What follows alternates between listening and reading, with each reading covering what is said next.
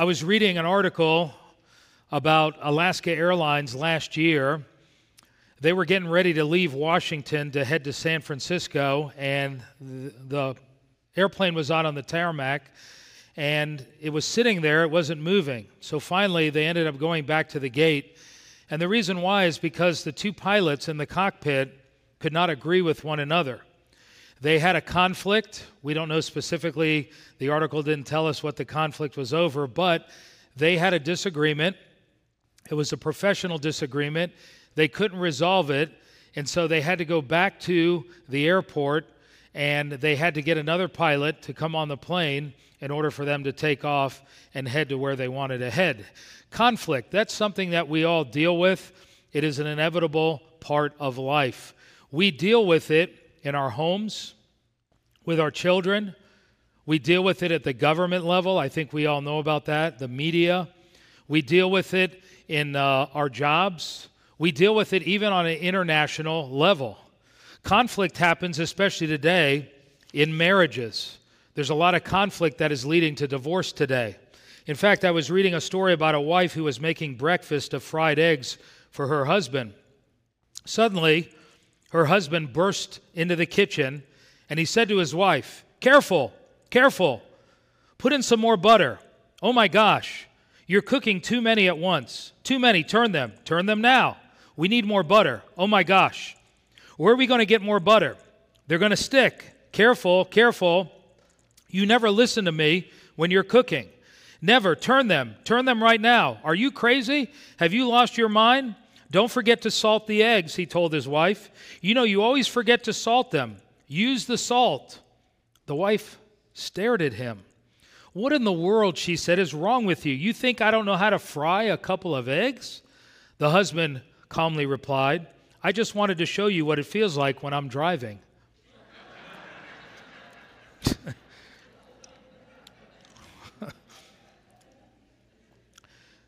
what are some facts about conflict? Let me give you some basic facts. Conflict is inevitable. We live in a fallen world with fallen people. There's going to be conflict. Secondly, conflict can be either beneficial or destructive. Our response determines whether or not it's beneficial or destructive. Thirdly, conflict resolution is not always possible. It says in Romans 12, as far as it depends on you, be at peace with all men.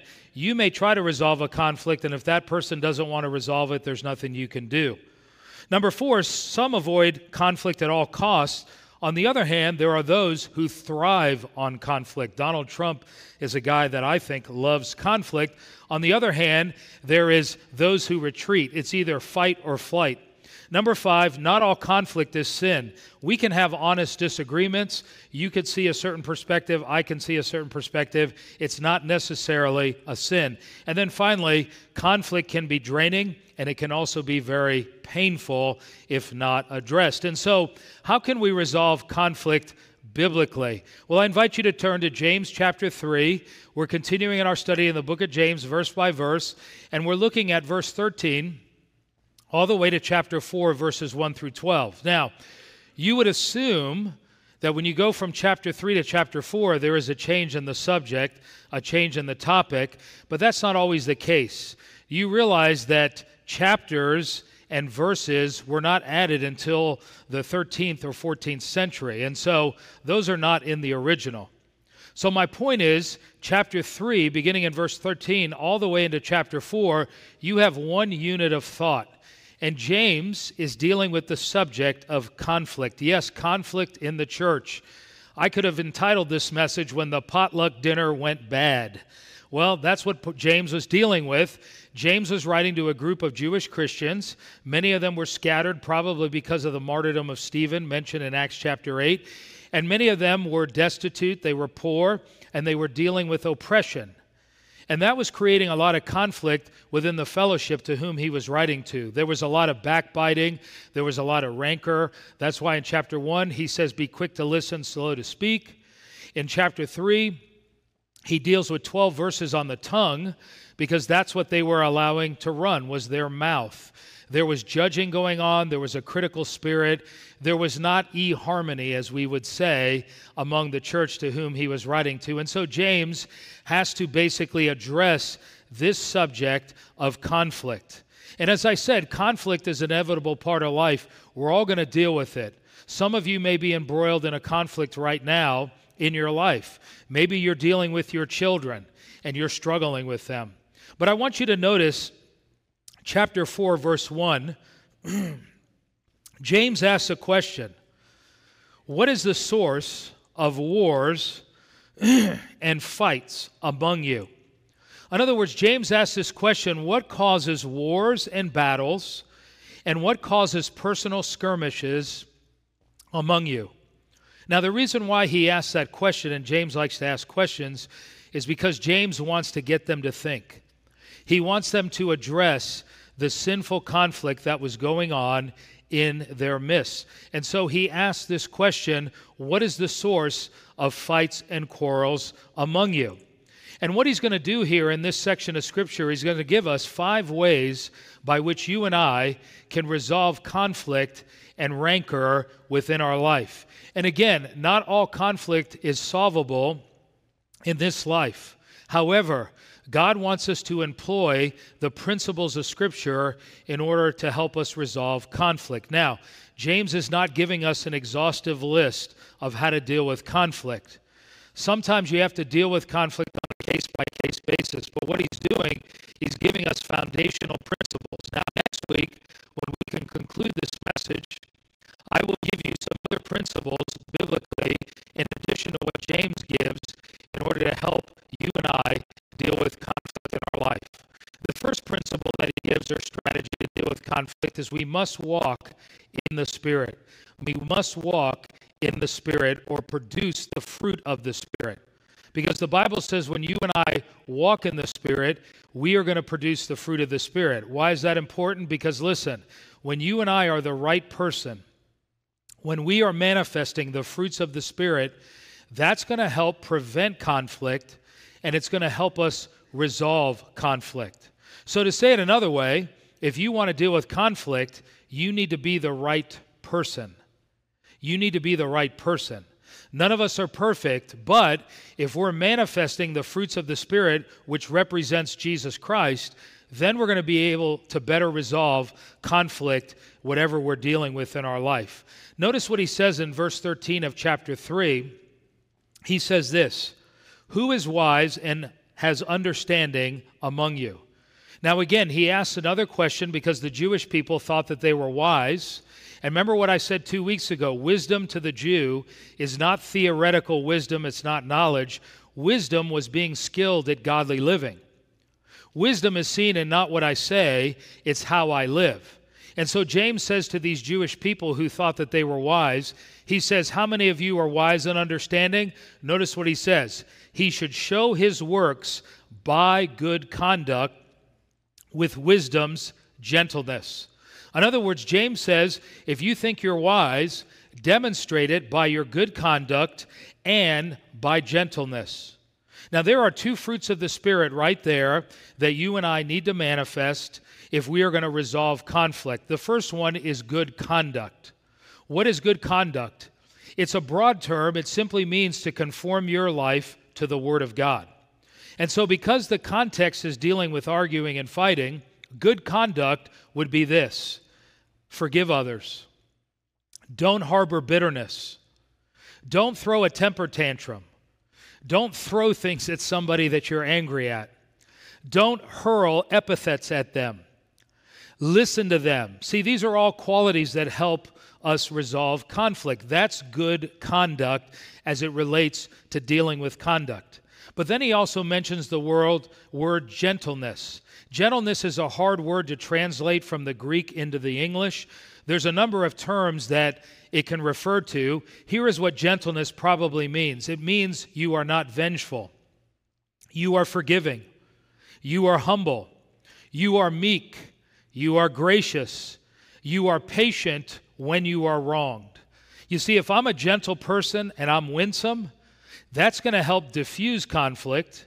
It's going to help me resolve conflict. Now, does it help in every situation? Is it going to eliminate all conflict? No. But when I'm a person of good conduct and I'm a person of gentleness, that's going to go a long way in resolving conflict. You know, when you preach through the Bible, one of the benefits is it has a sanctifying effect. And when I was in Miami this past week, my brother and I met there to help my mom. She's a widow and she needed help with her house. And so when I was there, one of the things that I enjoy getting is Cuban food. I love Cuban food. I get a colada. A colada is their coffee. It looks like brake fluid. It's very, very thick. And I drink a whole thing of it, and I get croquettes and several other things. And so on this picture, I went up to that restaurant. You'll notice they have a window that's cut out, and that's where I got the coffee and the croquettes. And as I'm standing there waiting, there's a line behind me. All of a sudden, this guy walks up next to me, and I felt like he wanted to get ahead of me and present his order rather than waiting. And so immediately my flesh rose up, and I thought to myself, if he gives his order, I'm going to snap at him like a junkyard dog and I'm going to tell him that he needs to get back in the line. And immediately I said, No, that's the flesh. I am not going to do that because gentleness means that you are patient when you are what? Wronged. He didn't do that. He did come up beside me, he didn't place his order. And so I thought immediately of this text as I was going through it Mike, how are you going to respond? You see, if I would have responded in the flesh, it probably would have generated conflict. And listen, in our day and time, you don't want to snap at people because you don't know what people are going to do. And so, listen, when you and I manifest the fruit of the Spirit, of gentleness, of good conduct, that's going to help in resolving our conflict. Well, James gives us some other fruits of the Spirit in verses 17 and 18. Notice what he says here in verse 17, but the wisdom from above. Now, James here is going to contrast heavenly wisdom with earthly wisdom, and here is the wisdom that comes from God. And again, these characteristics that he gives all relate to relationships because that's what he's dealing with in this text. He says, The wisdom from above is first pure. In other words, purity comes from God. And so if I'm walking in purity, which is one of the fruits of the Spirit, I'm going to be walking in God's wisdom. You say, well, how does purity affect relationships? Watch this.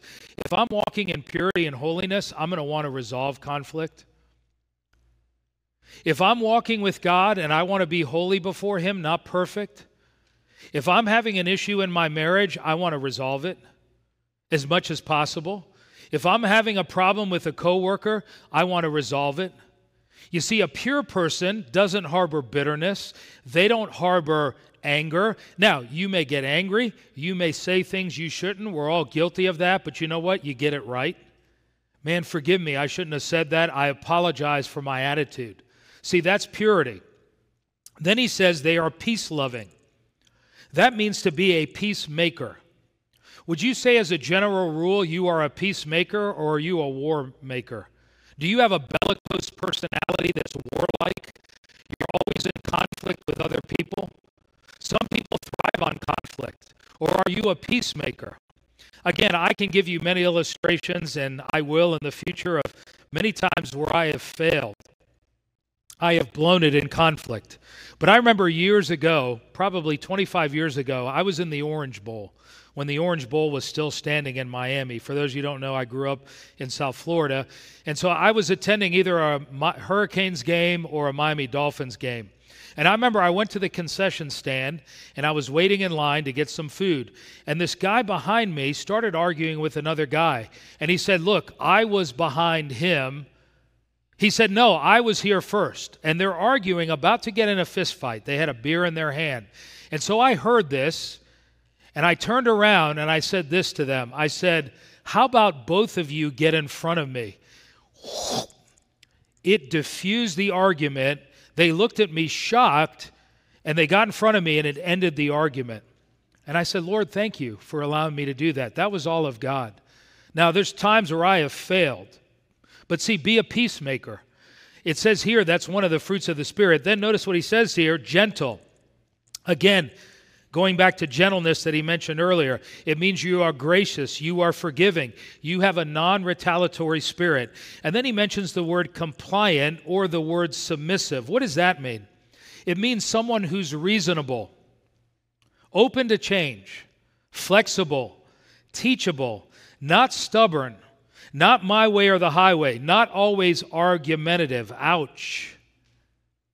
See, if we manifested that type of fruit of the Spirit in our marriage, in our family, with our relatives, or how about in the church, what kind of harmony would it produce? Then he says, full of mercy. A person who's full of mercy is a person who withholds punishment. Now, I get it. Sometimes you have to show justice, and there's always that wisdom of, Lord, with my children, there's a time to show justice and there's a time to show mercy. And there's always that balance. But mercy means what? You withhold punishment. You don't give the person what they deserve. You are merciful to them. You make allowances for a person's weaknesses. And then he says, good fruits. That's one of the fruits of the Spirit love, joy, peace, patience, kindness, goodness, gentleness, faithfulness, self control. That's Galatians chapter 5. Good fruits. He says also, without favoritism. That means you treat people equally. Now, that doesn't mean you're not going to have favorites in terms of you're going to like people maybe better than someone else. In other words, you're going to connect with some people better than others. That's not a bad thing. But favoritism is when you treat other people in a wrong way because you don't like them. Then he says here, and without hypocrisy, not being two faced. How many of us have ever said something to someone's face, we're nice to them, and then 10 minutes later we're talking behind their back? He says, not two faced. And then he says this, and the fruit, verse 18, of righteousness is sown in peace by those who cultivate peace. In other words, one of the fruits of righteousness is that you and I sow seeds of peace. And when we sow seeds of peace, you know what it does? It produces a harvest of righteousness. In other words, be a peacemaker. And so these are all fruits of the Spirit that James mentions that if you and I will cultivate in our life, it will help reduce conflict in our relationships. Notice, if you will, verse 6 of chapter 4, he gives another fruit of the Spirit that you and I need to cultivate in our relationships. He says this But he, that is God, gives greater grace. Therefore, he says, God resists the proud, but gives grace to the humble.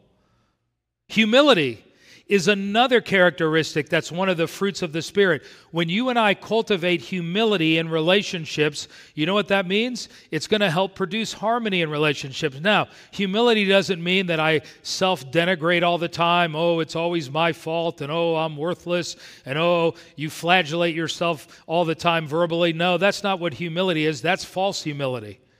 But a genuine humility. And you know what that means? It means admitting when you are wrong. How many of us have gotten in an argument with our spouse and we knew we were wrong and we kept arguing with our spouse? I've been there before. I've gotten into fights with Laura and I don't want to admit that I'm wrong. By the way, my wife and I don't argue, we just have intense fellowship. That's how I define it. How many people in the church lack humility? They get offended, and rather than go to the person and correct the problem and being willing to admit that maybe they were the ones that blew it, they storm out of a church and they leave church, and what do they do? They church hop. Listen, the church in America is glutted with these types of Christians who they leave churches with unresolved conflict. They're the problem, and they don't want to admit that they're the problem. They're not willing to say they're sorry. They're not willing to admit they're wrong. Why? Because of pride.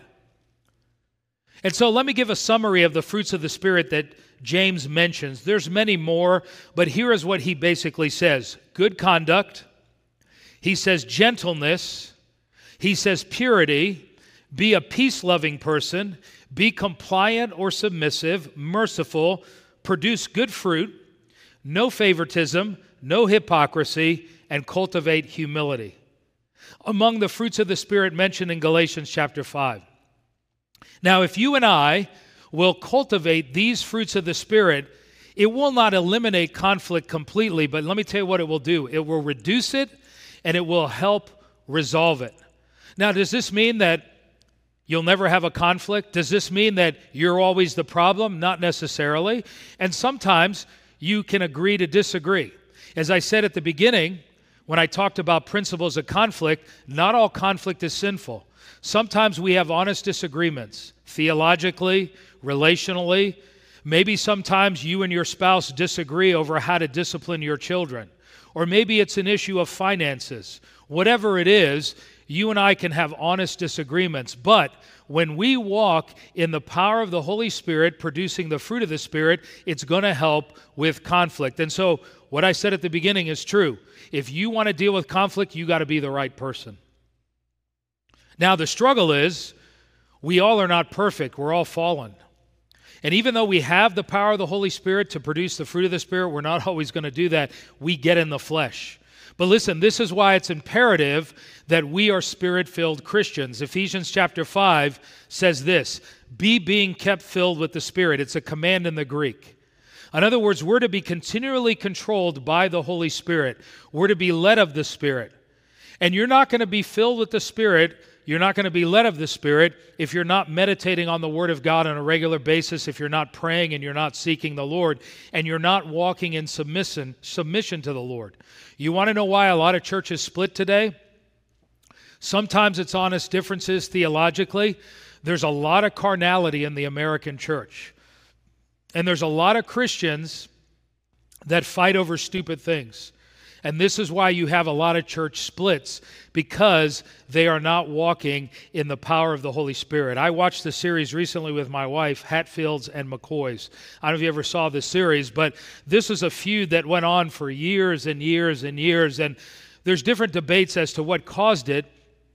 But some people believe that the Hatfields had killed another McCoy in the Civil War, and that generated it. And then they began to fight over two Razorback pigs. The Hatfields said, no, these are our pigs. The McCoys said, no, it's not. So they took them to court. The Hatfields ended up winning.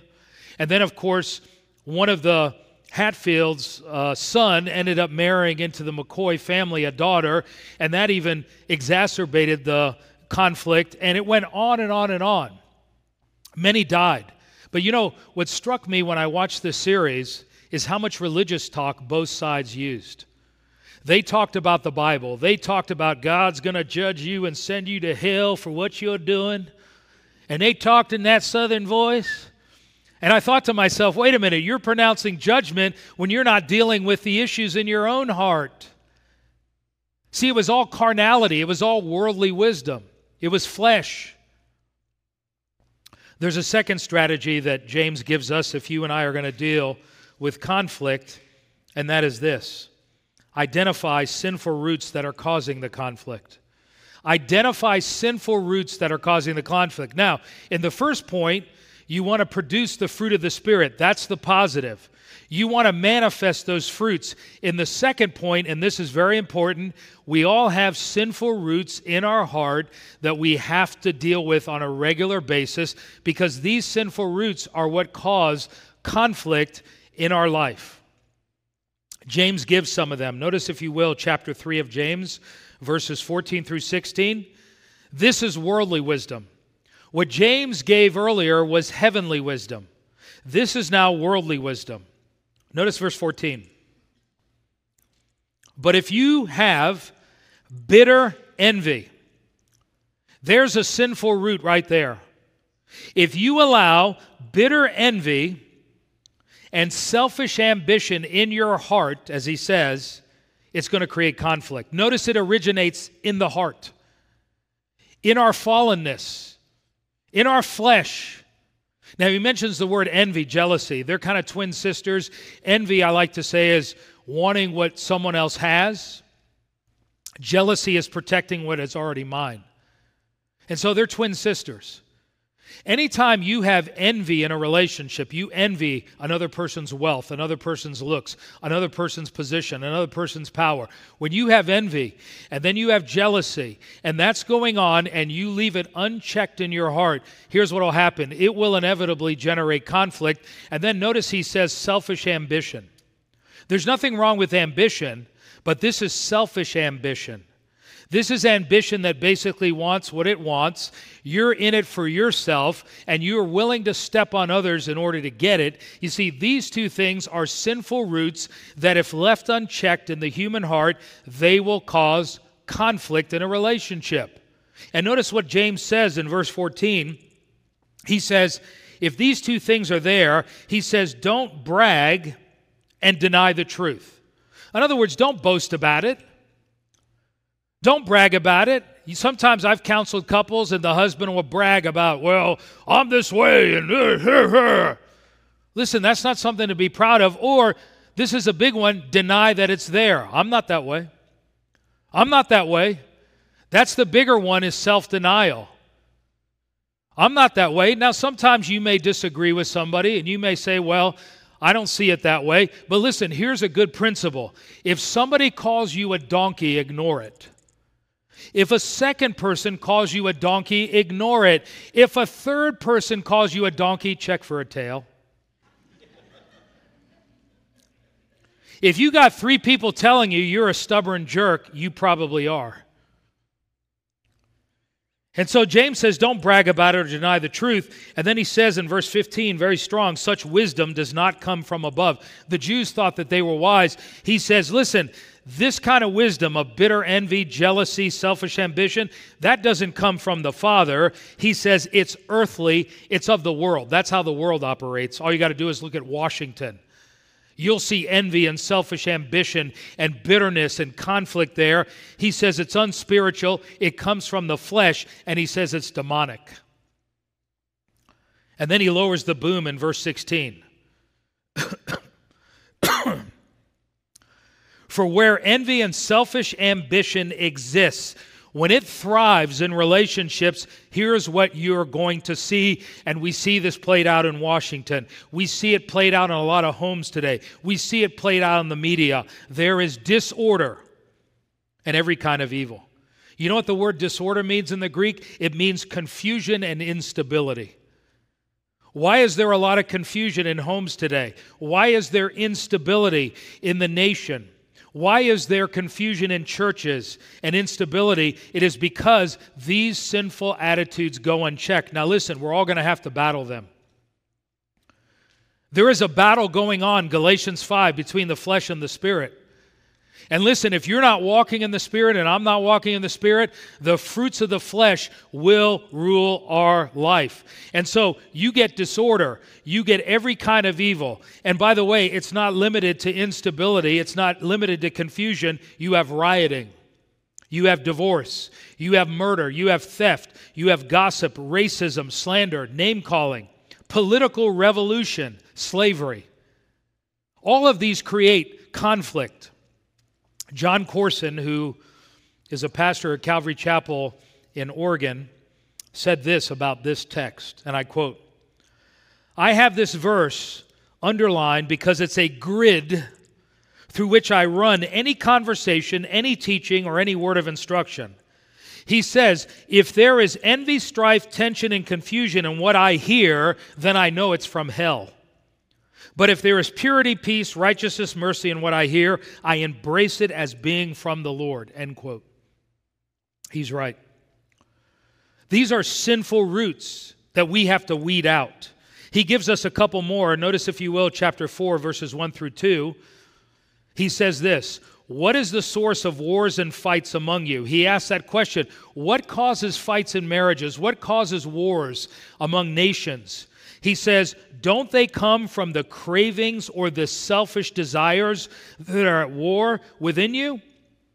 There's another sinful root selfishness. How many of us battle selfishness? We all do.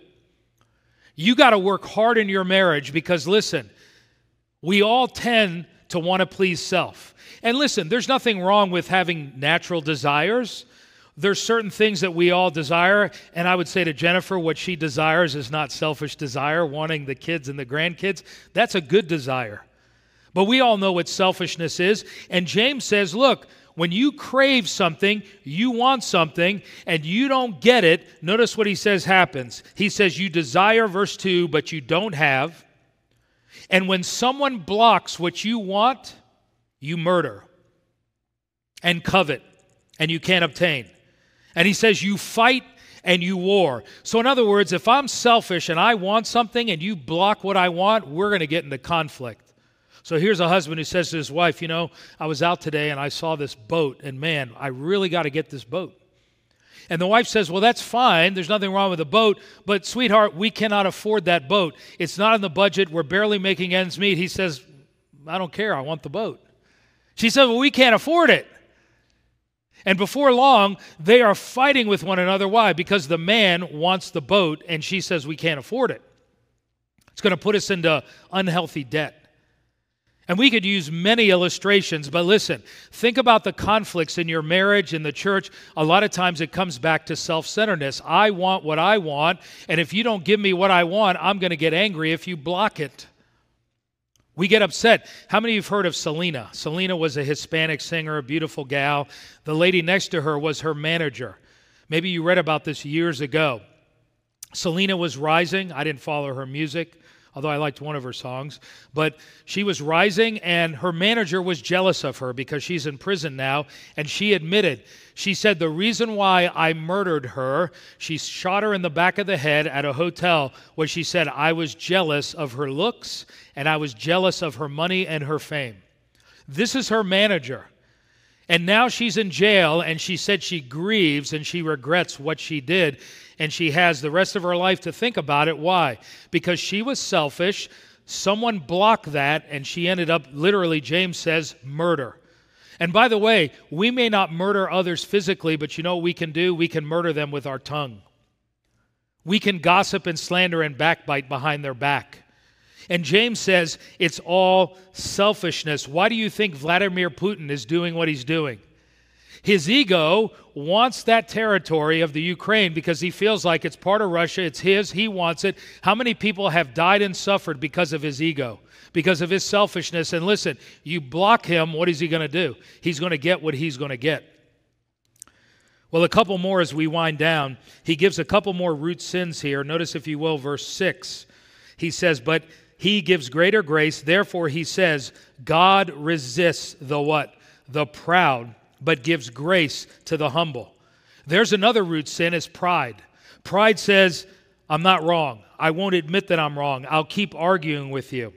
And then, of course, in verse 11 and 12, he gives a couple more root sins that we need to deal with. In verse 11, don't criticize one another, brothers. He who criticizes a brother or judges his brother, criticizes the law, and judges the law. And so here was the root sin. They were criticizing and judging one another. How much of that goes on in the church today where people are constantly picking, they're criticizing, they're always negative. They're judging other people. Notice what he says about it. We'll get into depth with it next week. But if you judge the law, you are not a doer of the law, but a judge. There is one lawgiver, verse 12, and judge who is able to save and destroy, but who are you to judge your neighbor? Notice their words, their words of judging, criticizing. How many conflicts do we have because of our words? Man, I can't tell you how many times I've blown it with my children. I said something I shouldn't have said, or with my wife. And I blew it. Our words get us into trouble. Oftentimes, that's what generates conflict. I'm reminded, of the guy who ended up buying a cemetery plot for his mother in law on one Christmas. And so the following Christmas, uh, he didn't buy her any gift, and she took offense and she said to him, uh, Why didn't you get me a gift this year? He said, Because you didn't use the gift that I bought you last year. That's when the fight started.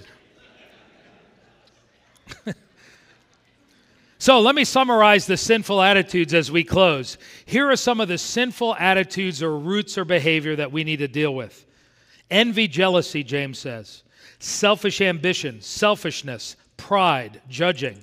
And let me add a few more because these are common ones hatred, greed, anger. There are people that have anger issues, and this is why it spills over fear, insecurity, indifference, impatience, unforgiveness, hurt. They harbor these sinful roots in their life. And listen, if you want to deal with the fruit, you got to deal with the root. See that plant up there? I remember years ago I was working on a church property and I was mowing the lawn and I noticed this particular plant and it was a weed. And so I decided to get it and pull it up. When I pulled it up, I could not believe how long the root system went. I kept pulling and pulling, and it kept going and going. And I thought to myself, man, I've never seen a root system. If you're going to deal with the problems in your life, the fruit, if you don't like the fruit that's being manifested, you got to address the root problem and ask yourself, am I the problem? Maybe it's my selfishness. Maybe it's my self centeredness. Maybe, it, maybe I'm argumentative. Maybe I have issues. You say, well, Mike, where do these sinful roots come from? They come from genetics, they come from your upbringing, and they come from the flesh. And so I got to identify them in my life. Next week we'll look at how to deal with them, but I got to identify them and I got to deal with them. But here's the first step you got to admit and say, hey, maybe I am the problem. So let me summarize what we learned this morning. Two things so far among the five strategies to deal with conflict. Number one, you got to produce the fruit of the Spirit. When you produce the fruit of the Spirit, it's going to help you resolve conflict. Will it guarantee that conflict will be resolved? No. But it will help resolve it, and it will minimize it, and it may prevent it. And then, secondly, you got to identify sinful roots in your heart, and you've got to root them out. Now, I was having a problem with my phone this week when I was in Miami. So I called Apple, and the lady said, I'm going to do a test. So she set things up, and she said, All right. And I set my phone, and I hit the button, and it did a diagnostic text on my phone. And she said, All right, you have a problem with your phone. She said, You need to go to an Apple store and you need to correct the problem. I said, Okay. This morning, I want you to do a self diagnostic test. Is there someone you need to forgive this morning that you have unresolved conflict with? You say, but they won't listen to me. Listen, it has nothing to do with whether they respond the way you want them to respond. Are you dealing with it? If you're the problem, have you gone to them and said, hey, I'm sorry? Is there someone you need to forgive? Is there someone in the church that you need to get it right with? Jesus said, before you bring your offering, if you have something against your brother, go to them and then he says, Make your offering to God. God wants us to do self inventory and ask ourselves, Am I the root of the problem? You know, sometimes couples in marriages, they live together physically, but they're emotionally divorced. You know why? They're not addressing issues in the marriage. Every marriage is going to have struggles, but you know what? You got to communicate. We'll get into this next week on communication. You got to address issues. And listen, I have a friend, he was divorced, and he said, Mike, we never fought one time in our 20 years of marriage. And he said that was the problem. We just ignored issues. We didn't address what was beneath the surface. And sometimes that's painful. And so I want to encourage you this morning resolve conflict. Come back next week. We'll look at the final three points. Father, thank you for your word to us.